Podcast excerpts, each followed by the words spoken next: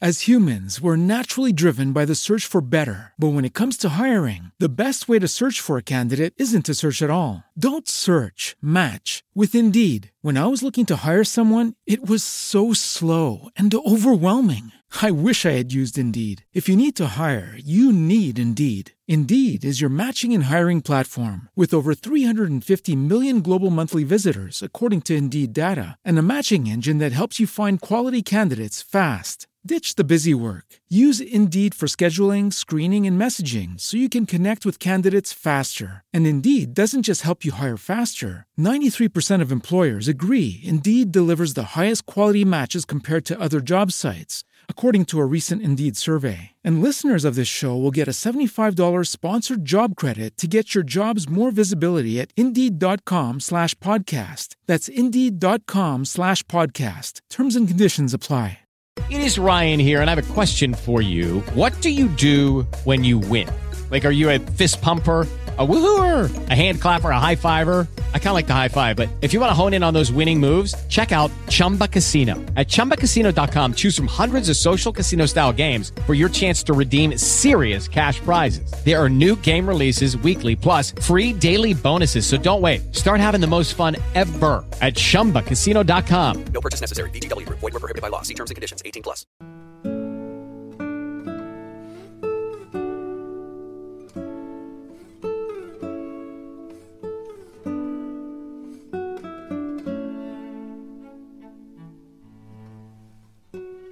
Tutti gli amici di Stroncature di Cantiere Storico-Filologico.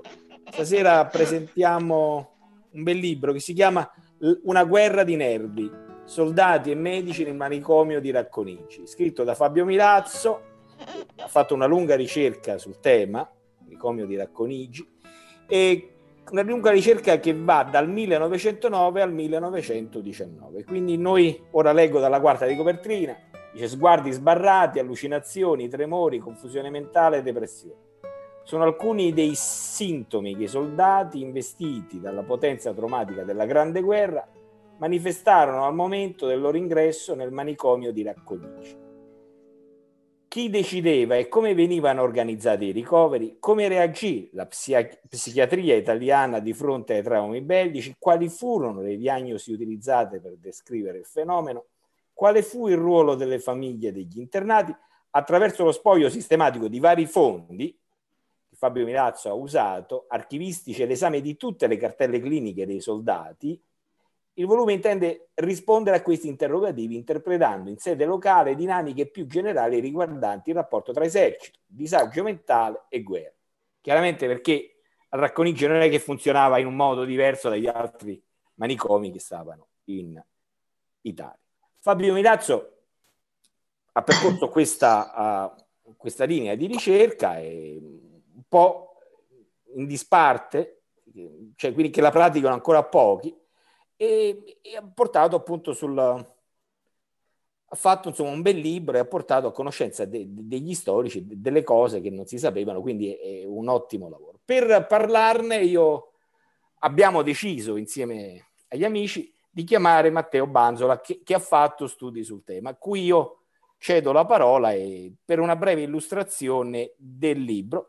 Poi eh, ci saranno anche delle domande, io accetterò le domande e poi le, le porremo a Fabio Milazzo. Prego Matteo. Uh, buonasera a tutti. Mi vedete? Sì. Intanto ringrazio Stroncature e Armando Pepe per avermi invitato a presentare questo bel libro di, di, di Fabio Milazzo, che è un libro che mh, viene a portare un ulteriore diciamo, tassello, un ulteriore eh, pezzo alla mappatura dei, dei, manicomi, allo studio dei manicomi in Italia, perché più o meno da un ventennio a questa parte la, gli storici hanno ripreso a occuparsi della psichiatria, della storia della psichiatria e dei manicomi. Le, le monografie sulle singole realtà manicomiali sono ormai abbastanza numerose, ma non abbiamo ancora compiuto eh, uno studio eh, complessivo, mancano ancora alcuni casi di studio. Tra l'altro questo lavoro si inserisce in un altro filone di studi eh, che è quello del, relativo alla prima guerra mondiale. C'è stato recentemente il centenario che ha prodotto un'enorme eh, quantità di lavori, di, lav- di, di, valori, di valore più o meno mh, altalenante, insomma alcuni di alto livello, altri meno, ma che ha sficerato molti aspetti del conflitto che eh, prima erano eh, più o meno sconosciuti o comunque da approfondire. In questo senso il libro di Milazzo eh, va a intersecarsi in un aspetto specifico che è appunto eh, il trauma subito dai soldati durante eh, il corso del conflitto, un conflitto sul quale non c'è da discutere sul fatto che sia un fenomeno epocale. Eh, tanto è vero che è ormai consolidata tra gli studiosi la periodizzazione di un lungo Ottocento che si chiude col 1914 e un secolo breve che nasce eh, appunto dal, dal, conflitto e una prima guerra mondiale che ha prodotto altrettanti traumi, basti pensare alla presenza del milite ignoto, la seconda guerra mondiale più devastante della prima, non è stato fatto eh, questa operazione di, di, di ricordo, ma tra tutti gli sconvolgimenti, i cambiamenti e i traumi eh, che il primo conflitto ha portato, c'è stato appunto anche questo, eh, questo aspetto che Fabio ha indagato in maniera estremamente eh, minuziosa, dettagliata e però esposta ehm, con uno stile efficace, convincente e piacevole da leggere. Quindi eh, la prima domanda che farei a Fabio è proprio questa, cioè partire proprio da qui. Eh, cosa ci puoi dire sui traumi di guerra eh, nell'ambito italiano, nell'ambito, nel quadro della storiografia e poi sul tuo particolare caso di studio? Ecco.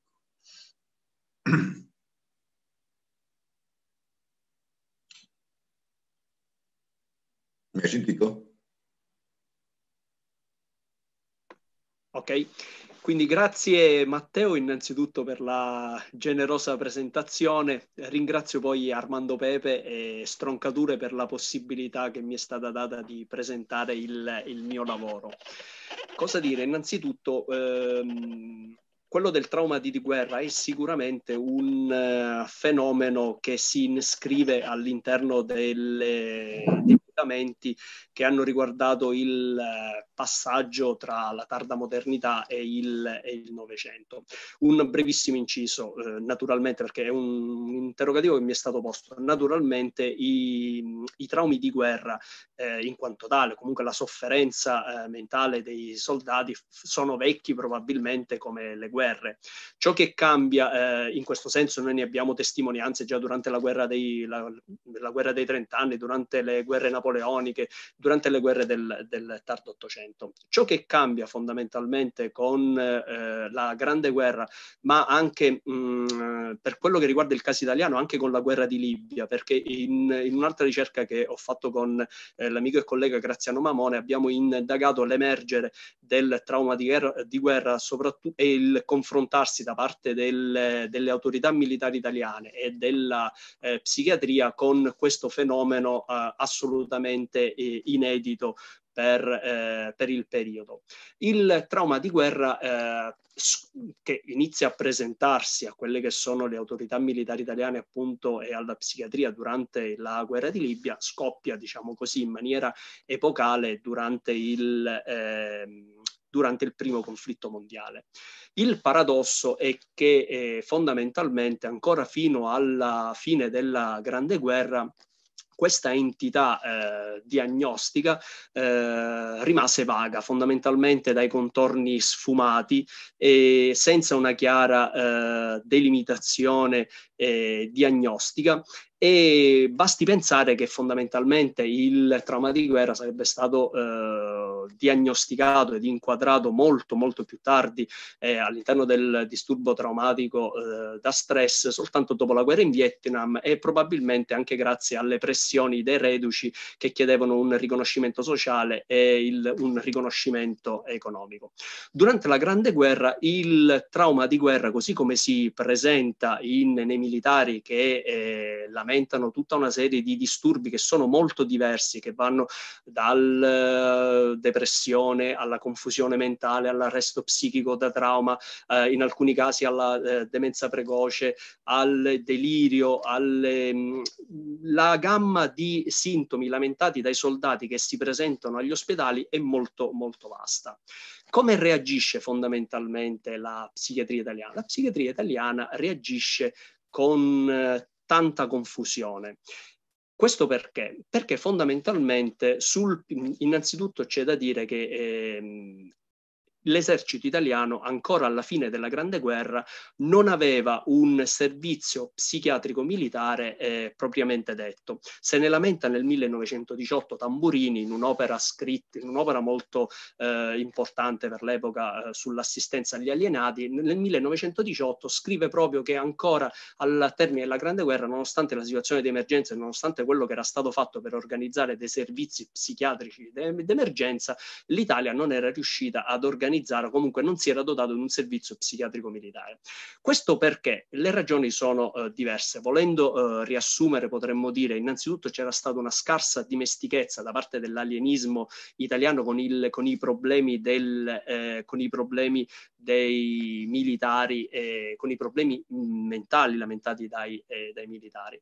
Ma poi soprattutto c'era una sorta di distanza tra mh, l'universo del, dell'esercito italiano, quindi le autorità militari, e l'universo, eh, chiamiamolo così, con un termine eh, abbastanza, eh, con un termine forse poco felice, che però rende l'idea, l'universo eh, civile. Questa distanza tra le parti probabilmente influì molto eh, sulla definizione di questo eh, problema che fondamentalmente ancora durante, il, durante, la Grande Guerra risultava un grosso punto, un grosso punto interrogativo. Quindi volendo riassumere la risposta alla domanda come, si, come reagire, cosa possiamo dire del trauma di guerra, il trauma di, di guerra fondamentalmente fu un grosso punto interrogativo tanto per le autorità militari quanto per eh, i direttori e le direzioni sanitarie dei diversi manicomi. E come stavamo dicendo prima durante una chiacchierata informale poco prima che iniziasse la trasmissione, ogni direzione sanitaria rispose in maniera diversa e questo rende, secondo me, a parer mio, lo studio dei singoli casi, lo studio delle situazioni manicomiali particolarmente importanti per riuscire a ricostruire un quadro di, eh, un quadro di insieme.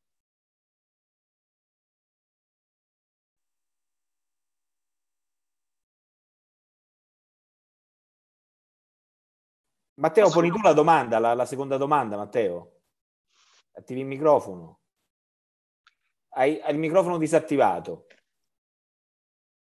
Audio. Mi sentite? Benissimo, eh, bene, bene, bene. Benissimo. Sì, sì, bene. Eh, mi, mi riallaccio proprio a questo ultimo aspetto che ha indicato Fabio, cioè la particolarità eh, di ogni singolo manicomio per chiedergli appunto cioè, il manicomio, sappiamo dalle ricerche che sono state effettuate che eh, tra la fine dell'Ottocento e i primi del Novecento, primo decennio meno male, molti manicomi furono um, oggetto di aspe critiche, vennero fuori dei cosiddetti scandali manicomiali. No? cioè eh, situazioni di estremo disagio, di trascuratezza, di istituti congestionati all'inverosimile, eccetera. Qual era la eh, condizione del manicomio di Racconigi? Cioè, Racconigi era anche in una posizione dal punto di vista militare estremamente, estremamente importante, si viene a trovare, non dico a ridosso del fronte, ma insomma quasi. Ecco, mh, all'appuntamento del conflitto, qual era la condizione eh, del manicomio e come influì, bene o male, eh, il corso del conflitto sull'istituzione intesa, quindi anche operatori sanitari, infermieri, eccetera, nell'organizzazione del complesso manicomiale. Sì, quindi eh, hai detto benissimo, proprio per il caso, mh, mm, il caso di Racconigi, ma a mio, modo, mm, a mio, modo, di vedere è paradigmatico per due ordini eh, di ragioni. Il primo perché si, trova, eh, collocato, eh, si trovava collocato in un territorio eh, disseminato di caserme, in un territorio prossimo al confine con la Francia e ritenuto dalle autorità militari particolarmente sensibile. Proprio per questo l'alta presenza di mh, caserme garantì eh, diciamo così, il, al manicomio un costante afflusso di militari che a partire dal, eh, dalla fine dell'Ottocento presentarono una serie di, eh, problemi, eh, di problemi mentali, problemi vari. Questo fa sì che il, la situazione di questo eh, manicomio eh, specifico possa ehm, per certi versi eh, rappresentare o comunque dare delle indicazioni, secondo me, più ampie sulle eh, dinamiche generali del fenomeno. Come arrivò il manicomio di Racconigi al, eh, alla Grande Guerra? Arrivò in una situazione assolutamente eh, disastrosa per due ordini di ragioni. Innanzitutto, eh, dalla fine del 1800, dal 1893, una serie di ispezioni eh, ordinate da parte della provincia, la provincia era la, l'ente che era responsabile fondamentalmente del, del manicomio, e trovarono, rintracciarono all'interno del manicomio una situazione, eh, stavo dicendo, disastrosa. Una situazione che all'epoca destò anche scandalo e un dibattito molto acceso sulla, eh, sulla stampa locale. È come se l'ispezione comunque mh, ordinata dalla provincia avesse in un certo senso scoperchiato una eh, realtà che nessuno fino a quel momento aveva voluto, eh, aveva voluto vedere. Ricordiamo che in quel momento eh, il manicomio di Racconigi fungeva anche da ricovero per i per i pazzi criminali, per i folli rei, che una volta mh, indicati dall'autorità militare come incapaci di intendere di volere o comunque eh, affetti da vizio mentale, nel caso, fosse, nel caso ci fosse eh, una sentenza per eh, una sentenza di condanna penale, venivano inviati ancora in questo periodo nei manicomi civili e nello specifico nel, nel manicomio di Racconigi. Ora, all'interno di questa struttura, tanto per dirne una, non esistevano dei padiglioni eh, appositamente dedicati ai folli rei. Questo faceva sì che il, eh, all'interno del manicomio si registrasse una uh, promiscuità totale, nel senso che eh, bambini e, e mh, folli rei, tanto per dirne una, eh, spesso condividevano gli stessi spazi. Questo fu una delle cose che scandalizzò gli amministratori provinciali durante questa ispezione senza volermi dilungare molto sul caso singolo che eh, magari può interessare ma fino a un certo punto, da quel momento furono avviate tutta una serie di successive ispezioni e, nac- e si sviluppò anche un dibattito ehm, sulla possibilità di allontanare il manicomio, di trasferire il manicomio ritenuto assolutamente inadatto per la popolazione manicomiale che in quel tempo era oltre le 600 unità, eh, quindi di trasferirlo in un altro luogo della provincia. E, mh, ci fu anche un dibattito politico che vide schierati sugli opposti, eh, sugli opposti fronti socialisti, altre forze politiche. Comunque eh, si lasciò trapelare anche l'ipotesi che dietro la possibilità del trasferimento del manicomio ci fosse la volontà politica dei Savoia. Per quale motivo? Perché i Savoia a Racconigi avevano, eh, an- avevano una residenza estiva positiva eh, all'epoca molto tenuta in considerazione. E sembrò che eh, per i Savoia eh, ad un certo punto risultasse eh, fastidioso, comunque poco, poco, elegante andare a risiedere in un luogo così prossimo al manicomio.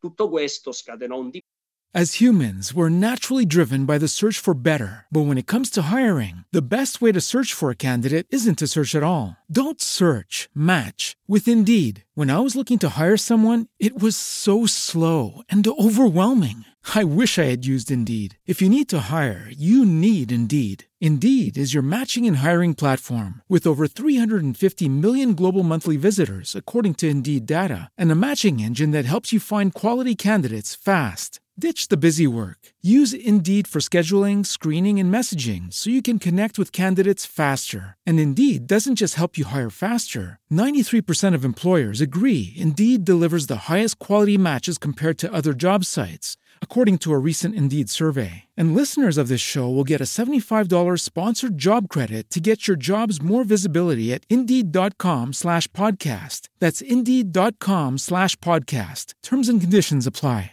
Hello, it is Ryan, and we could all use an extra bright spot in our day, couldn't we? Just to make up for things like sitting in traffic, doing the dishes, counting your steps, you know, all the mundane stuff. That is why I'm such a big fan of Chumba Casino. Chumba Casino has all your favorite social casino style games that you can play for free anytime, anywhere with daily bonuses. That should brighten your day a little. Actually, a lot. So sign up now at chumbacasino.com. That's chumbacasino.com. No purchase necessary. Group. Void were prohibited by law. See terms and conditions. 18 plus. dibattito che si chiuse, eh, diciamo così, nel 1912. Nel 1912 la provincia si rese conto di non avere i fondi a disposizione per poter trasferire il manicomio da un'altra parte. Quindi il dibattito su questo possibile trasferimento si chiuse in un nulla di fatto e l'unico risultato concreto fu la costruzione di un padiglione nuovo che doveva essere il primo di una serie di padiglioni che dovevano dare al manicomio un- un'immagine moderna. Il, eh, perché nomino questo padiglione? Perché paradossalmente il padiglione venne concluso nel 1912, allo scoppio della guerra questo padiglione venne destinato immediatamente eh, ehm, al ricovero dei soldati militari affetti da vizio menta- mentale. Però, eh, detto questo, nel- la guerra scoppia e la situazione è assolutamente tragica. Partiva da una condizione non propriamente ottimale, qual è quella che ho appena descritto, e venne assolutamente stravolta dall'impatto della Grande Guerra. Perché? Buona parte del- degli infermieri vennero naturalmente inviati, eh, richiamate le armi, inviate al fronte, e lo stesso avvenne per i medici presenti. In breve, eh, l'intero corpo medico si, eh, si ridusse a due sole due sole unità, il direttore e un medico di sezione. Gli infermieri vennero chiamati in buon numero eh, alle armi, tanto che eh, l'esercito fu costretto ad inviare eh, dei militari per svolgere il compito di, eh, il compito di infermieri. Naturalmente eh, non c'era stata nessun tipo di preparazione, nessun tipo di istruzione, erano militari a cui era stato dato il compito di cercare di eh, ovviare alla mancanza di, di infermieri e la situazione eh, durante la Grande Guerra andò peggiorando e tutto questo naturalmente si eh, ripercosse su chi? Sul, tanto sugli alienati civili quanto, eh, sui militari. In realtà c'è da dire che ehm, eh, gli alienati militari, e questo emerge chiaramente dalle carte d'archivio, continuarono durante la Grande Guerra ad avere, ehm, poterono usufruire di un trattamento particolare, perché per loro lo Stato pagava eh, qualcosa come 4 lire e 50 al giorno. Un eh, alienato civile invece veniva a costare alla provincia una lira e, una lira e 50. La differenza ehm, fece sì che comunque la provincia in un certo senso accettasse di buon grado l'invio di alienati militari perché consentivano in un certo senso di eh, sanare un bilancio che era assolutamente in perdita. Però per poter eh, riassumere eh, con una risposta alla tua domanda, sicuramente d- la guerra impattò sul manicomio e stravolse eh, la vita tanto degli, tanto degli alienati civili quanto dei, eh, dei medici che si trovarono a non, dover più abbandon- a non poter più abbandonare il manicomio, tanto eh, da essere reclusi, a prendere dimora fissi all'interno del manicomio e, e- e a non poterlo più abbandonare. Quindi assolutamente una situazione eh, di, di emergenza. Prego, Matteo, intervieni Sì. sempre tu o faccio una domanda io? Che io- a me interessava la casistica qui, i deliri, lo shell shock. Ce ne parli un po' di qualche trauma che... Oppure de- de- delle cose che loro accusavano, insomma, quali erano le, le- la sintomatologia? Cioè, le cose mh, strettamente psichiatriche. Grazie. Sì, quindi fondamentalmente, come stavo dicendo prima, i sintomi lamentati dai militari furono diversissimi e su questi non c'è, un, eh, non c'è uniformità.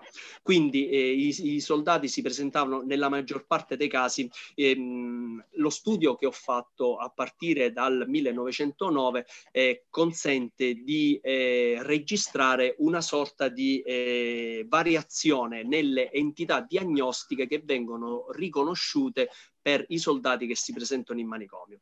Nel mille- no, ancora nel 1909, comunque poco prima della guerra, una eh, diagnosi, chiamiamola così, non è corretto nel libro, lo dico perché non è una vera e propria diagnosi, è più una sorta di eh, categoria ombrello che i medici di Racconigi utilizzano per descrivere i sintomi lamentati dai soldati è la confusione mentale. La confusione mentale eh, poco prima della guerra non esiste. Mm, I soldati che si presentano in manicomio poco prima della guerra vengono vengono ritenuti affetti in alcuni casi da depressione, in altri casi appunto come dicevo prima da eh, demenza precoce, in altri casi ancora da tendenza al suicidio. I sintomi sono diversi. Ciò che è eh, secondo me degno di nota è che ancora prima della guerra i militari non vengono ritenuti eh, dei pazienti, diciamo così, particolari. Per loro vengono utilizzate le medesime categorie diagnostiche che eh, gli psichiatri del manicomio utilizzano per descrivere i sintomi degli altri pazienti.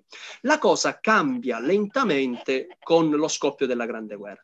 Perché questo elemento secondo me è importante? Perché in, un, eh, in una congiuntura che non ha ancora elaborato a livello concettuale diagnostico l'idea del trauma di guerra, questa lenta presa di coscienza, o per meglio dire l'adozione di categorie sempre più stabili per descrivere i sintomi dei eh, soldati che si presentano in manicomio, ci fa dire che in un certo senso gli psichiatri cominciarono a rendersi conto che comunque effettivamente questi militari soffrivano di qualche cosa di particolare. Ora, perché questo è importante? Perché Fino a quel momento le autorità militari eh, avevano fatto di tutto per cercare di negare la correlazione tra eh, conflitto e, e disagio mentale. I militari che finivano in manicomio accusando sintomi legati al conflitto fondamentalmente erano ritenuti o affetti da tare biologiche, quindi predisposti alla follia, o fondamentalmente eh, degenerati, come stavamo dicendo prima nella chiacchierata informale eh, che facciamo poco prima del, del del, dell'avvio del programma. Perché si utilizzavano questi due quadri, questi due grandi ombrelli diagnostici? Perché fondamentalmente eh, si eh, negava la correlazione, come dicevo prima, tra disagio mentale e, e follia. Il tra disagio mentale e, e guerra. Con lo scoppio della Grande Guerra, i, mh, per quanto non ci sia una presa di posizione né un dibattito teorico, e probabilmente eh, questo è anche abbastanza ovvio considerando la contingenza del conflitto, a Racconigi però il, il direttore, che era Cesare Rossi, comincia a percepire evidentemente eh, che questi militari che si presentano all'interno del manicomio, che vengono inviati dagli ospedali eh, militari, dagli ospedali civili in manicomio, soffrono di qualcosa che è tipico della loro condizione di militare. Ecco, in tal senso, eh, secondo me, un indizio eh, di quanto appena detto può essere, ehm, può essere dato appunto dall'utilizzo di una serie di eh, categorie che non sono vere e proprie diagnosi, che spesso tendono soprattutto a descrivere i sintomi, ma che vengono utilizzati per i soldati e non per gli alienati civili. Ecco, la confusione mentale è una di queste. Tra le, le altre sono l'arresto psichico da trauma, i deliri, il delirio nella casistica eh, con allucinazioni o senza allucinazione, una di quelle che soprattutto a partire dal, dal tardo 1916 e dal 1917 verrà utilizzata tantissimo a Racconigi per descrivere i sintomi sintomi dei, eh, dei militari. In, tendono, che cosa è particolare secondo me? Che tendono con il proseguio del conflitto a diminuire le diagnosi che invece solitamente venivano utilizzate per i pazienti, diciamo così, i pazienti eh, civili. Quindi quali sono queste, eh, queste diagnosi? La cosa particolare, come ho scritto nel libro, è che per gli alienati militari non, c'è, eh, non è presente nella cartella quasi mai o comunque in pochissimi casi la diagnosi definitiva. La ragione c'è eh, naturalmente perché la diagnosi definitiva comportava una presa di posizione da parte della direzione sanitaria. Questo voleva dire eh, mettersi in un certo senso nei confronti delle autorità militari nella posizione di dover dire effettivamente questo soldato soffre di questo, eh, di questo eh, male piuttosto che di quest'altro, di questo sintomo piuttosto che di quest'altro. Quindi noi abbiamo nelle cartelle soprattutto delle diagnosi di ingresso, quasi mai le diagnosi di uscita, se non in pochissimi casi, e nella maggior parte dei casi fanno riferimento appunto tutto, come dicevo prima, alla depressione, alla, all'arresto psichico da trauma, alla demenza, eh, demenza, precoce, che in quell'epoca è una diagnosi molto importante perché eh, ne discute Krepelin e poi serve mh, in un certo senso anticipa la schizofrenia e quindi indica tutta una serie di sintomi che riguardano il pensiero diviso, eh, la difficoltà a mantenere l'unità dell'io eh, e così via. Quindi i sintomi sono, di, sono diversi, non sono, uh, non sono, dei sintomi eh, chiarissimi, non sono delle diagnosi, non sono delle diagnosi chiare, però a Racconigi noi vediamo che le, i medici tendono ad utilizzare nel corso della guerra un bagaglio di sintomi sempre più ristretto per poter eh, descrivere i, i, dolori, comunque la sofferenza mentale lamentata dai, eh, dai militari.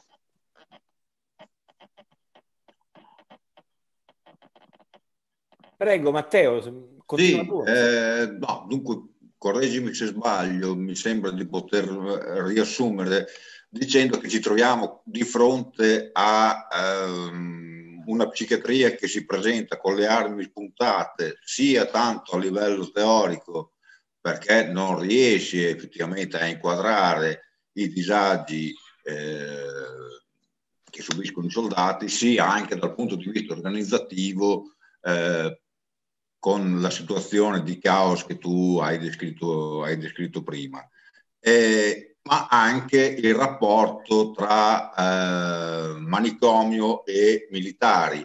Cioè, in un certo senso, eh, la guerra ha svolto un ruolo fondamentale nel processo di nation building, di formazione, eh, consolidamento anche dello Stato, dello Stato unitario, ma a, moltissimi studi ribadiscono eh, da parecchio tempo l'estrema durezza e quindi anche l'estrema distanza delle classi dirigenti e anche quindi dei vertici militari nei confronti dei soldati semplici, dei fanti, eccetera. Perciò eh, è altrettanto assodato che eh, per difendersi in qualche modo, mettiamolo tra virgolette, eh, i soldati ricorrevano a eh, procurarsi ferite o alla diserzione. Procurarsi ferite, se declinato ovviamente nell'ambito dello, che ci stiamo occupando, significa simulazione della pazzia. Eh, mm, che cosa puoi dirci a riguardo in questo senso? Che cosa hai incontrato nelle carte del manicomio relativamente alla simulazione della pazzia o, o alla renitenza, anzi alla diserzione di fronte ai disertori, come si comportare? Posso, posso intervenire? Cioè, scusate, su questo vorrei anche io fare in coda una domanda a Fabio. I, I, simulatori venivano poi denunciati quali disertori al tribunale e condannati a morte per fucilazione? Cioè, era rigido il sistema per non eh, eludere la guerra, insomma, questo è il problema. Grazie. Quindi il, ehm, il, discorso è molto importante. Matteo ha inquadrato un, eh, una questione, secondo me, eh, centrale. Fondamentalmente l'orizzonte culturale eh, in cui eh, ci muoviamo è un orizzonte culturale che eh, immagina chi non, eh, chi non, offre il proprio sostegno alla patria, quindi fondamentalmente chi finisce in manicomio per problemi mentali, per eludere in, in qualsiasi modo il conflitto, come un soggetto debole, un soggetto che eh, non è disposto a, a, servire la patria, non è, serv- non è disposto ad offrire il proprio, eh, il proprio, sostegno alla collettività e quindi fondamentalmente eh, viene, visto in maniera, eh, eh, viene visto in maniera molto, eh, molto negativa. Ora, il, eh, io nel, nel, nel, libro ho parlato di un mancato riconoscimento sociale per i traumi sofferti da questi militari. Per quale motivo? Perché l'orizzonte culturale che individua nel, tendenzialmente nel soldato che finisce in manicomio un simulatore è un orizzonte culturale prevalente, anzi direi quasi preponderante. Fondamentalmente quando il militare finisce in manicomio eh, arriva quasi sempre con un biglietto eh, con delle note che provengono dall'ospedale militare in cui spessissimo si fa riferimento alla possibilità che il militare sia un simulatore, che il militare stia fingendo, che il militare in alcuni casi si sia ferito per evitare la guerra e così via. La cosa che però mi ha sorpreso andando a studiare la, le cartelle cliniche del manicomio è che c'è un salto tra quello che è la, eh, le indicazioni presenti in tanti di questi biglietti provenienti dagli, dagli ospedali militari, in alcune cose dagli, dalle infermerie dei corpi militari o comunque eh, biglietti e note trascritti da, uh, da, medici e da autorità militari, è quello che poi è il giudizio, eh, o chiamiamolo così, del, eh, dei medici in manicomio. Ciò che mi ha sorpreso è che i medici in manicomio, eh, per il caso che ho studiato io, rarissimamente si sono espressi sulla possibilità che il eh, militare finito in manicomio con dei sintomi diversi quali appunto la confusione mentale, eh, i deliri piuttosto che eh, le tendenze al suicidio, mh, mm, quindi quasi mai si sono espressi eh, in maniera chiara, assertiva, netta sulla possibilità che eh, il soggetto eh, fosse un, un, simulatore. Questa è una cosa particolare perché da una parte eh, corrobora, conferma quanto eh, l'impressione avuta inizialmente che tendenzialmente i medici del manicomio, gli alienisti, eh, cercarono di mantenere un profilo basso, profilo basso eh, che si traduce in mancate prese di posizione sull'origine dei sintomi lamentati dai soldati. Quindi il, eh, nel caso specifico di cui mi sono occupato, il direttore Cesare e il direttore Rossi, quasi mai eh, nel caso di militari provenienti dai teatri di guerra, si espone eh, dicendo sì, questo effettivamente è un simulatore, sì, eh, que- questi sintomi sono eh, artefatti, questi sintomi sono assolutamente eh, ehm, per il frutto della volontà di, di evitare la guerra e d'altra parte appunto evita anche la diagnosi finale. C'è una sorta di stato di sospensione da parte del, del giudizio, su un'epoca verrebbe da dire, che secondo me è il frutto tanto di non voler entrare in conflitto con le autorità militari, dall'altro tanto mh, dal non voler in un certo senso eh, pesare o comunque eh, pregiudicare il, eh, il, il, il destino del, eh, del, militare.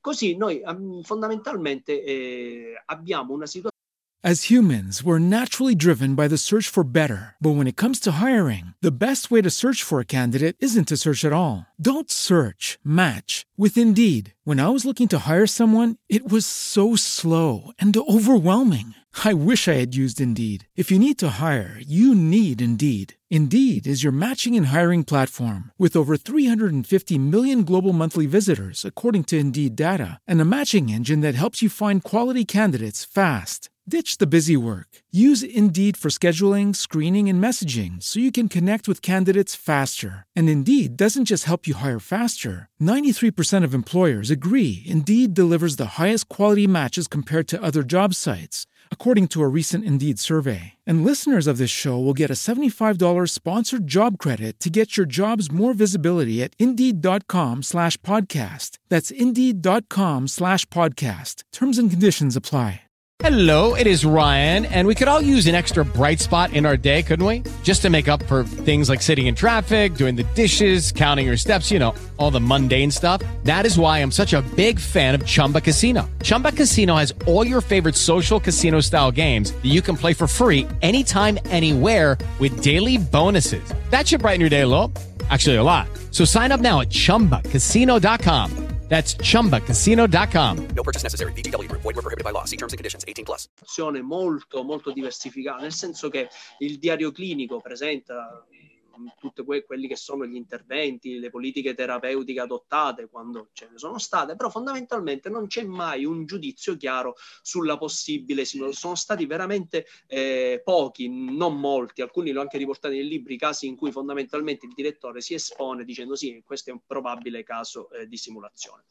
Un altro, eh, un altro elemento che mi ha molto colpito e che si riallaccia a quello che mi dicevi, eh, quello che mi dicevi tu, eh, Armando, è che in un caso in cui effettivamente il, il direttore eh, prende posizione dicendo sì, effettivamente questo eh, soldato quasi sicuramente è un simulatore. Abbiamo in contemporanea l'arrivo di, eh, abbiamo, mh, di tutta una serie di biglietti e lettere provenienti dal, eh, dalla famiglia. Eh, scrive eh, la moglie, scrive anche un fratello di questo soldato chiedendo notizie del del congiunto, chiedendo appunto eh, sullo stato di salute, informazioni. Quello che mi ha colpito è che il direttore ha risposto a tutti i biglietti e pur avendo l'impressione, cioè lui è convinto che questo militare sia un simulatore, uno dei casi in cui appunto lo afferma, ma nonostante questo non, eh, non lo dice eh, al, ai congiunti, anzi nei, nelle lettere risponde tranquillamente, appunto illustrando anche con dovizia di particolari il comportamento del militare, come trascorreva le proprie giornate, eh, lo stato di salute fisico eh, e tra l'altro si adopera anche per fargli avere eh, le informazioni, per eh, le informazioni provenienti dal, dalla famiglia, eh, si informa, scrive. Quindi fondamentalmente il direttore non è, possiamo dire che almeno in questo caso, non si dimostra partecipe di quell'orizzonte culturale che vede nel possibile simulatore qualcuno che fondamentalmente deve essere condannato perché eh, non, ha servito, eh, non ha servito la madre. E un'altra nota mh, che tra le pochissime che eh, abbiamo e che ci lasciano eh, in un certo senso eh, ipotizzare o comunque che ci fanno eh, immaginare quelle che sono le, eh, quelle che sono le impressioni del direttore sulla questione è un breve, una breve nota scritta alla fine della guerra quando il direttore parlando di alcuni sintomi, dei sintomi lamentati dai soldati, siamo nel 1919, dice sì, effettivamente, eh, retrospettivamente posso dire che moltissimi soldati che sono giunti in manicomio avevano o sintomi transitori, quindi sintomi che lui dice essere effettivamente legati al conflitto, o in alcuni casi erano dei sintomi, dei sintomi chiaramente esagerati, ma questo, aggiunge lui, è comprensibile. Quindi in un certo senso lui non condanna i militari che, hanno, che si sono presentati in manicomio esagerando i sintomi per, fuggi, per, per sfuggire dalla guerra. Per lui è, assolu- è, umano, è comprensibile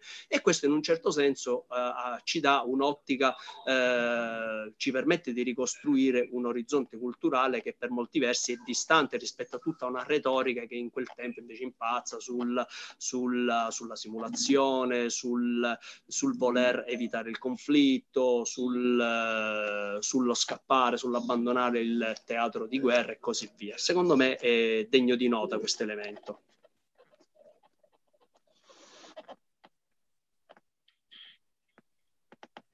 Sì. Uh, devi chiedere qualcosa Armando? No, no, continuavo, cioè, l'unica cosa mia, è gli ufficiali simulavano, cioè quanti ufficiali erano? Quanti erano gli ufficiali ricoverati?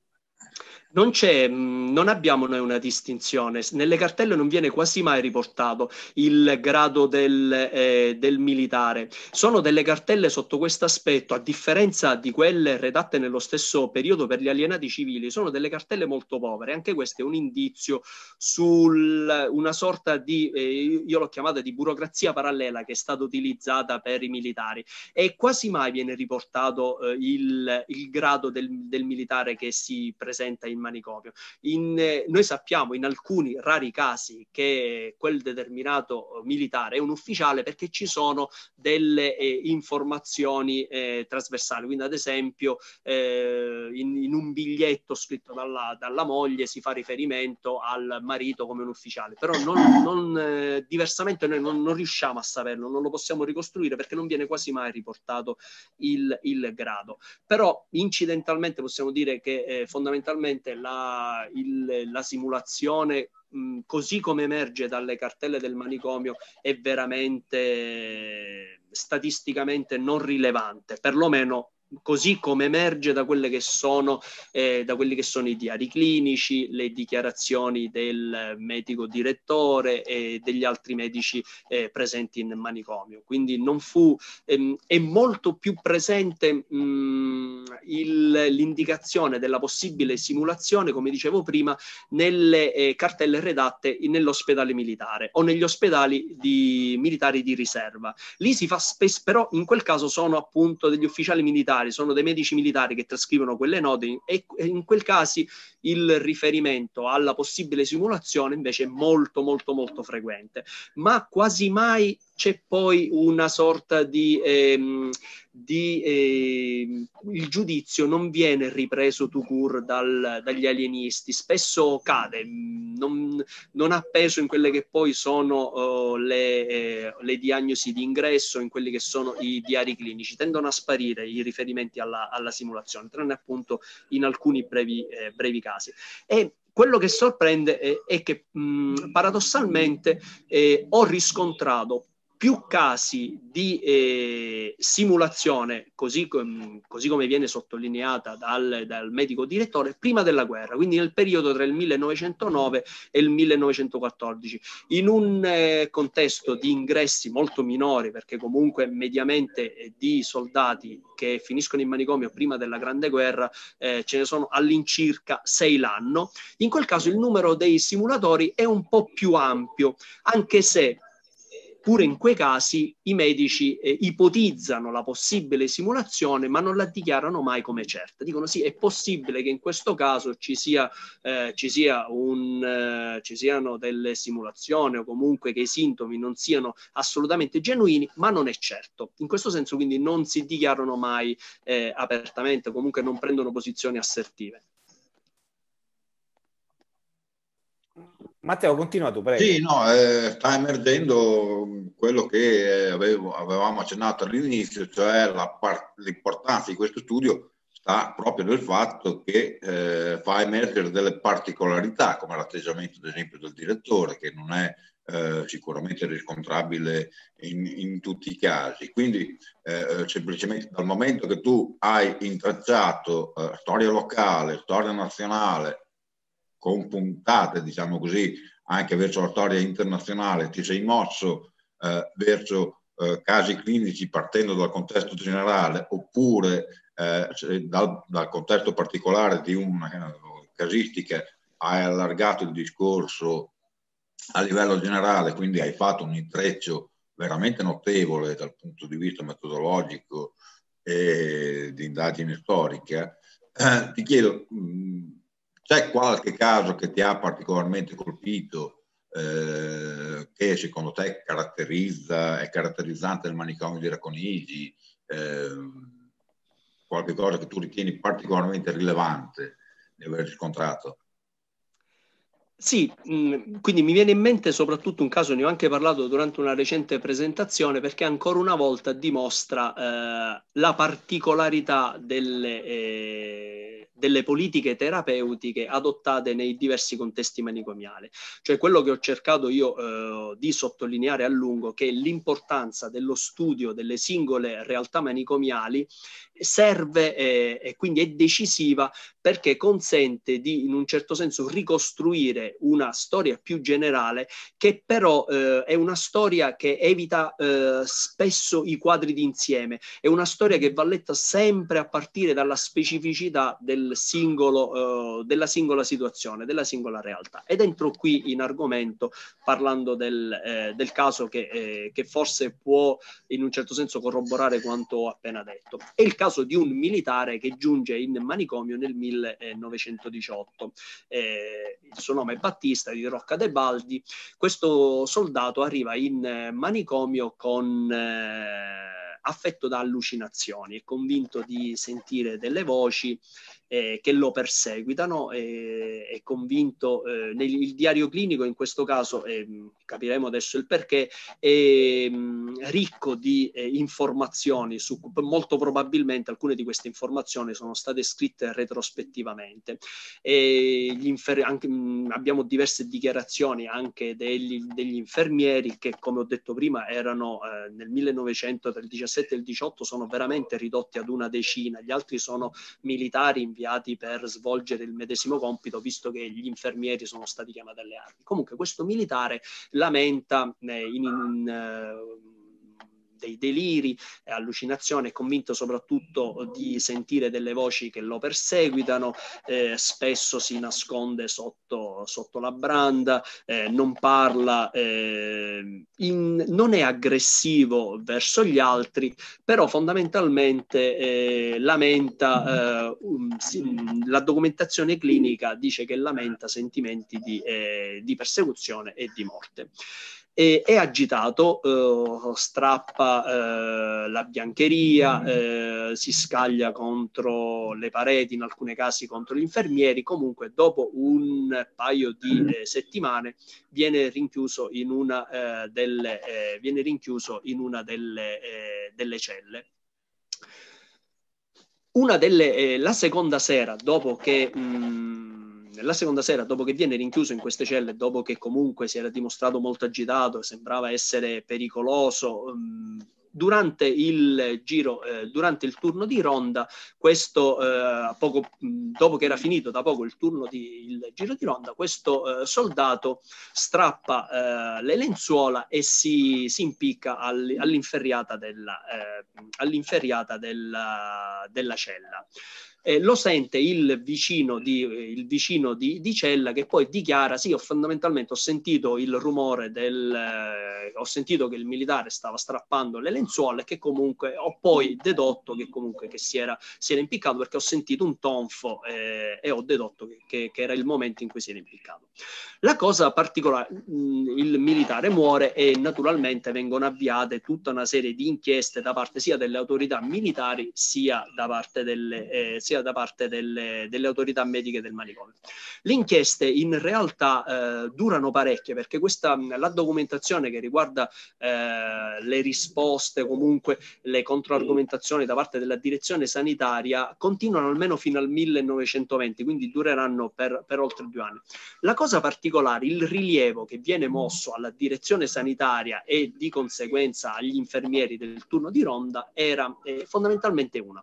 Com'è possibile che un un militare o comunque un soggetto agitato che si era dimostrato pericoloso a sé, per, per sé, soprattutto perché comunque aveva dimostrato tendenza al suicidio, viene sì rinchiuso in una cella perché comunque disturbava gli altri, ma fondamentalmente viene lasciato libero di muoversi. Cioè la domanda che fanno le autorità inquirenti ancora due anni dopo la guerra è come è possibile che non sia stato contenuto? Banalmente che non era, eh, come è possibile che non sia stato legato al, al letto?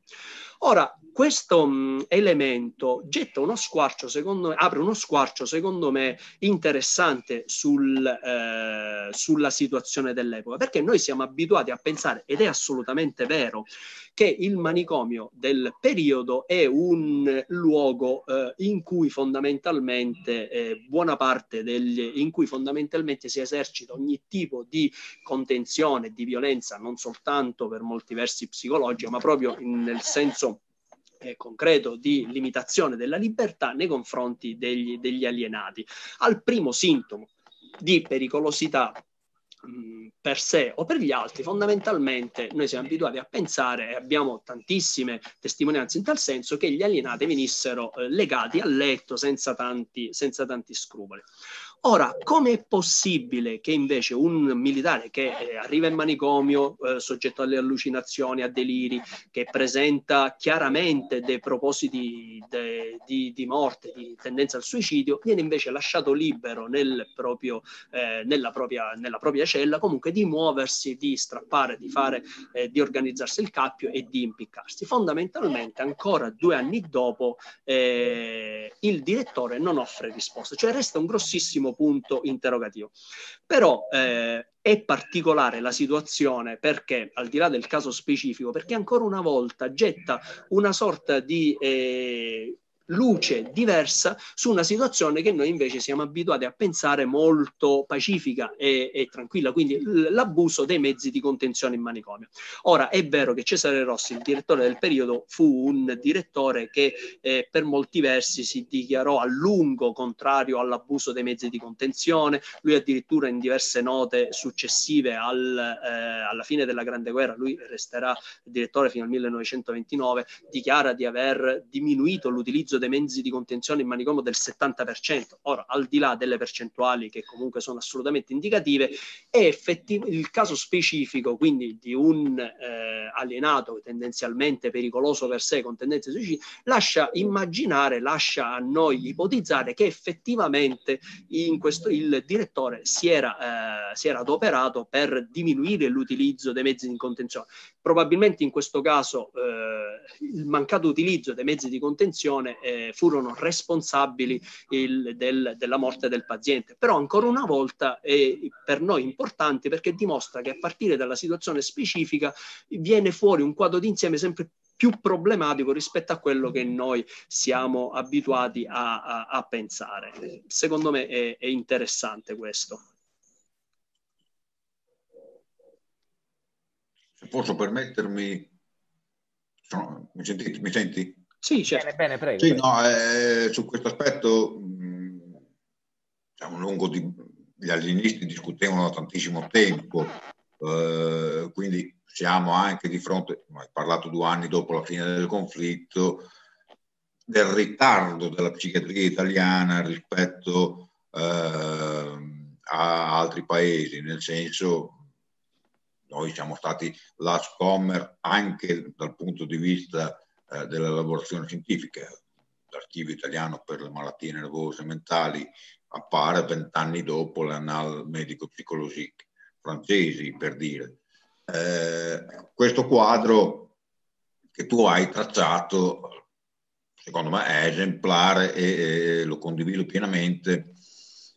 E ti chiedo com'è uscita eh, trasformata, se ne è uscita trasformata la psichiatria dal conflitto, cioè, ehm, perché prima eh, accennando al tema della, parlando della mh, confusione mentale, tu hai mostrato l'estrema prudenza dei medici nel non volersi esporre, anche perché privi fondamentalmente di armi diagnostiche eh, efficaci, convincenti. Eh, Ecco, quindi dal momento che il conflitto comunque fa aumentare, come tu mostri lungo il testo, il numero dei, rico- dei soldati ricoverati lungo tutto il conflitto e la durata del conflitto stesso, quindi la moltiplicazione in qualche modo degli studi, delle osservazioni che poi circolavano nelle riviste, eccetera, e tu ne hai tenuto conto. Secondo te come ha influito il conflitto sulla, sulla psichiatria italiana? In che modo? O anche a partire dal tuo caso, ecco. Quindi ti dirò, una delle cose che mi hanno mh, sorpreso eh, studiando le carte del, studiando le carte del manicomio di Racconigi, le carte del caso che ho studiato, è che non ho trovato nessun riferimento né nelle relazioni statistiche né nelle relazioni annuali, nessun riferimento teorico alla, uh, alla situazione del conflitto. Quindi, ad esempio, tutto quello che è il dibattito sugli stati emotivi, stati, sulle commozioni, le emozioni, sulla possibilità uh, delle correlazioni tra uh, danno, danno organico organico e situazione psicologica, a Racconigi non, non c'è traccia di questo, eh, di questo, dibattito. È come se eh, fosse tutto passato sopra la direzione, eh, sopra la direzione sanitaria.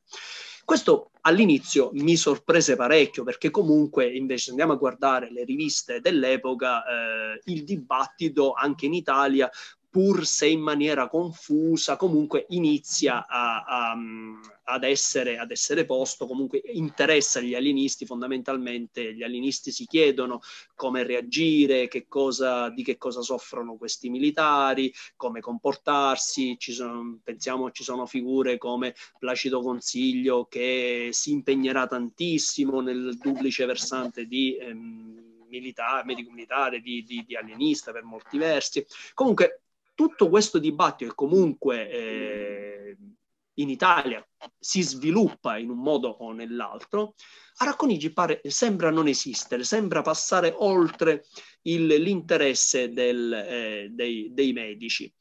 Questo per certi versi eh, mi ha sorpreso, per altri versi no se consideriamo quanto dichiarato dal, dal direttore che fondamentalmente eh, dichiara di, eh, che mh, le sue giornate eh, nel periodo durante il conflitto iniziavano alle 6 e lui dice e terminano alle 11 di ogni sera. Io non ho, eh, dichiara il direttore in più occasioni, io non ho il tempo neanche di, ehm, non ho il tempo neanche di mangiare perché mh, per riuscire a fondamentalmente a star dietro a tutto ciò che la situazione del conflitto ha comportato, devo letteralmente correre da una parte all'altra del manicomio comunque per tutta la giornata. Quindi fondamentalmente mancava, probabilmente mancò il tempo di... Eh, in un certo senso de, de, il tempo da dedicare alla riflessione teorica e intellettuale.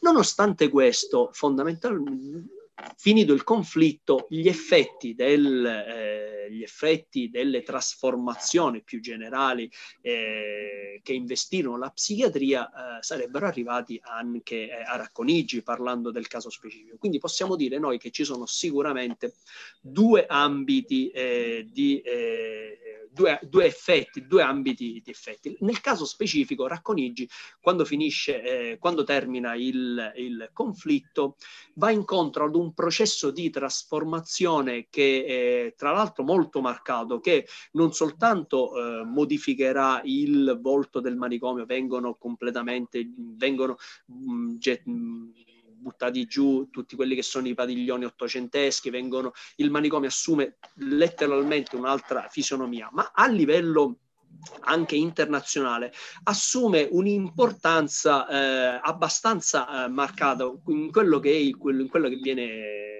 che possiamo definire come la svolta neuropsichiatrica del manicomio. Noi pensiamo semplicemente che negli anni 30 eh, Moniz, che eh, avrebbe preso, eh, avrebbe ottenuto il Nobel per i suoi studi sulla leucotomia prefrontale, viene a Racconigi a fare i primi, eh, a, i primi esperimenti in Italia del, di, della leucotomia. Questo perché lui um, considera l'ambiente eh, racconigese come un ambiente molto, eh, in questo senso, effervescente sul piano, sul piano neuro, neuro psichiatrico. Questo qui per limitarci al caso specifico. Nel caso nazionale la psichiatria italiana eh, viene naturalmente stravolta da quello che è, eh, da quello che è il, la situazione più generale, quindi l'avvento del fascismo, il bisogno di eh, raggiungere risultati eh, immediati, quindi in un certo senso eh, sappiamo tutto l'adozione delle terapie shock, la diffusione di tutta una serie di eh, terapie che mh, puntano soprattutto a risolvere il problema, della pericolo, il problema rappresentato dalla eh, pericolosità sociale del, eh, della, della, della, malattia mentale. Non so, eh, ho dei dubbi che questo sia una eh, conseguenza diretta del, dell'impatto della Grande Guerra. La mia idea è che eh, la psichiatria negli anni venti venga, inizi ad essere trasformata soprattutto perché mh, cambia l'orizzonte culturale, ma cambia l'orizzonte culturale in seguito proprio all'avvento del, all'avvento del fascismo. E quindi credo che pesi soprattutto questo elemento nella ridefinizione della psichiatria italiana nel senso neuropsichiatrico. Ma questo appunto è una mia ipotesi, andrebbe sviluppata in maniera più, più ampia, me ne rendo conto. Bene, io le domande, forse tra il pubblico c'è qualcuno che vuole fare una domanda, non so, tu, tu Armando vuoi chiedere qualcosa? Se qualcuno vuole fare la domanda può scriverlo in chat e noi poi la, la, la poggiamo a Fabio. La, la, psichiatria italiana all'interno della psichiatria internazionale dell'epoca, questa pure sarebbe una bella domanda.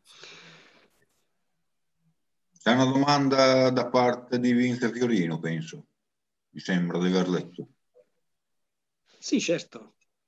Diciamo che la faccia, che la porga, noi poi la leggo. Se stai in chat la puoi leggere tu. Chiunque Sì. può leggerla, insomma, sì.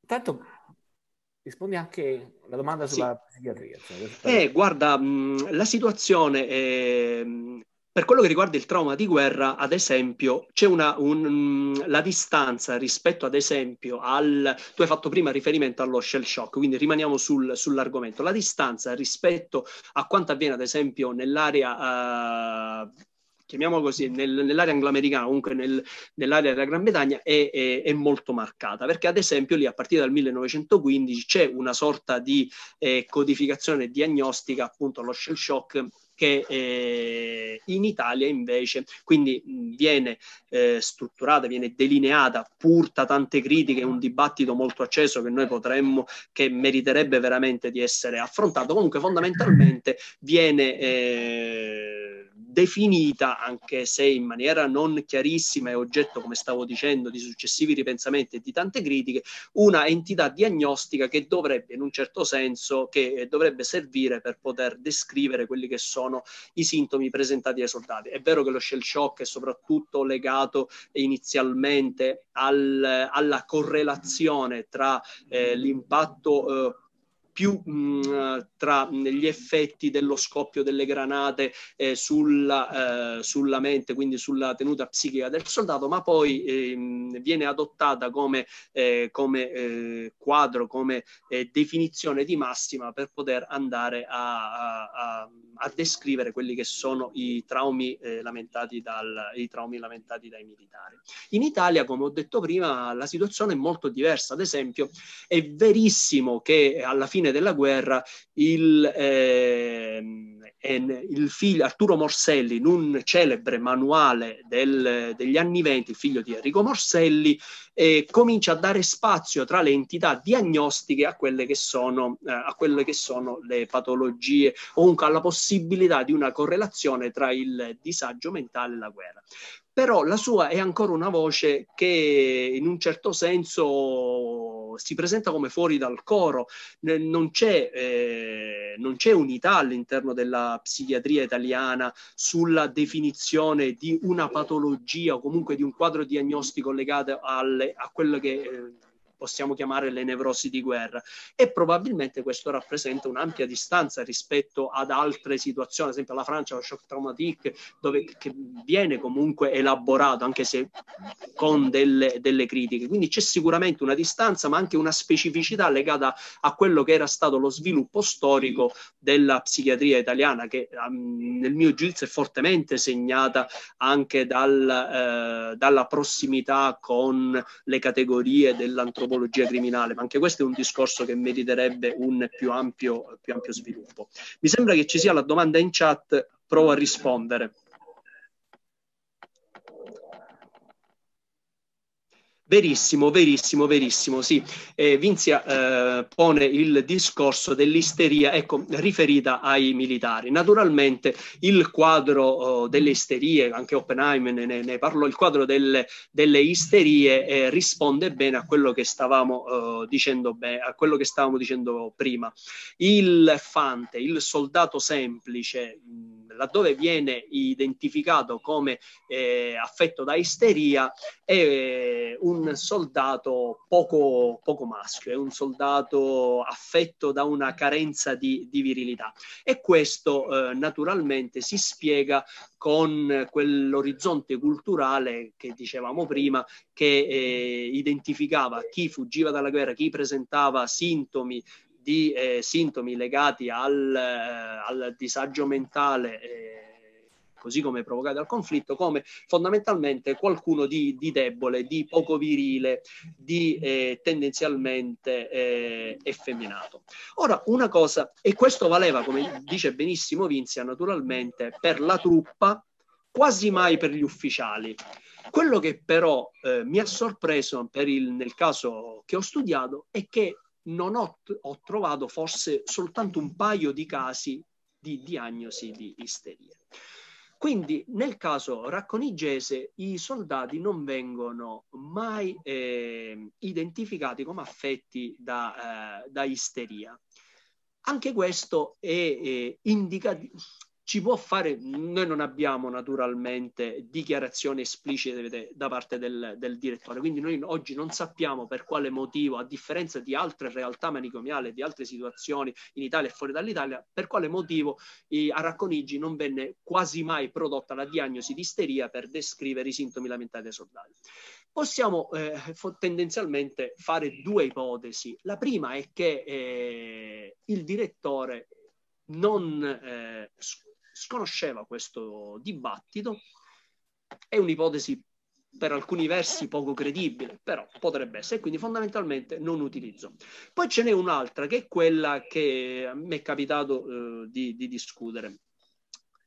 Fondamentalmente almeno, come dicevo prima, nonostante una ristretta adozione di alcune eh, categorie legate soprattutto a dei sintomi, ancora guerra inoltrata, per descrivere i sintomi lamentati dai soldati, venne utilizzata una batteria diagnostica che era quella utilizzata normalmente per, eh, per gli alienati civili. E anche questo è specifico del caso eh, racconigese. In realtà, confrontandomi con altri ricercatori, è venuto fuori che anche in altre realtà manicomiali questo utilizzo delle, delle categorie, eh, diciamo così, precedenti al conflitto venne, eh, venne adottato anche per i soldati, eh, venne eh, appunto adottato anche per i soldati. Resta il fatto che eh, una risposta chiara sul perché a Racconigi, appunto, la diagnosi di isteria, che invece in altri contesti venne abbondantemente utilizzata per descrivere i militari, eh, noi non, non, non, l'abbiamo. E fondamentalmente eh, il, al, davanti al silenzio delle carte possiamo fare diverse ipotesi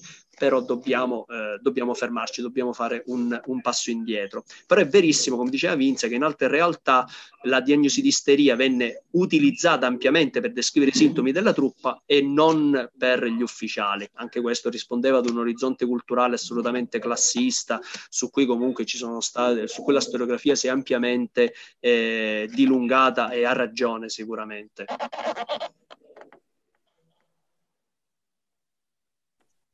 Non ci sono altre domande in chat. Se Matteo vuole concludere con qualche domanda. No, ma io bene o male mi sembra che sia stato estre- estremamente esauriente. Abbiamo anche abbiamo toccato, abbiamo toccato tutto l'arco temporale, quantomeno, no? Quindi, so. Prego, allora la... Le cose da chiedere sarebbero molte, però è anche più di un'ora che stiamo parlando. Forse abbiamo anche sforato Fabio, se vuoi concludere tu con qualcosa. No, eh, io eh, dico, mi permetto di, di, di dire che eh, farò una recensione scritta su, su, sul, mio piccolo, sul mio blog eh, Storico da Domenica eh, al libro nei prossimi giorni. Eh, lo consiglio, è una lettura che consiglio, è un libro che mi è piaciuto molto, è estremamente documentato, è anche eh, merita di essere letto chi frequenta gli archivi sa la fatica che ha fatto Fabio nel fare una ricerca di questo genere. E quindi è un libro che va tenuto presente e, e va spinto, ecco, va sospinto.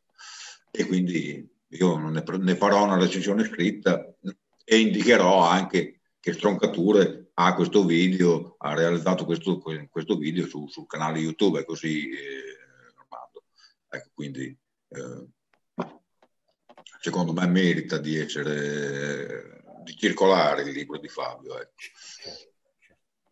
Poi non so se tra il pubblico c'è qualcun altro che vuole chiedere. Se qualcun altro vuole dire qualcosa, stiamo qui, ma ancora non c'è, insomma. No, altrimenti l'avrebbero scritta la domanda. Comunque pare di, di, essere stati esaustivi, insomma. Fabio si è speso molto durante... Sì. Abbiamo toccato tutti i punti, l'indice, insomma. Per di questo non ci rimane che leggere il libro. Allora, se Nunzio non vuole aggiungere qualcosa, io uh, ringrazio a nome di Cantiere Storico Filologico di Stroncature, augurandovi una buona fine d'anno, insomma, che poi iniziamo col prossimo anno con uh, altre presentazioni di libri che abbiamo. Buonasera a tutti, allora. Buonasera. Grazie. Grazie. Buona serata a tutti. Altrettanto anche a voi, grazie. Buonasera.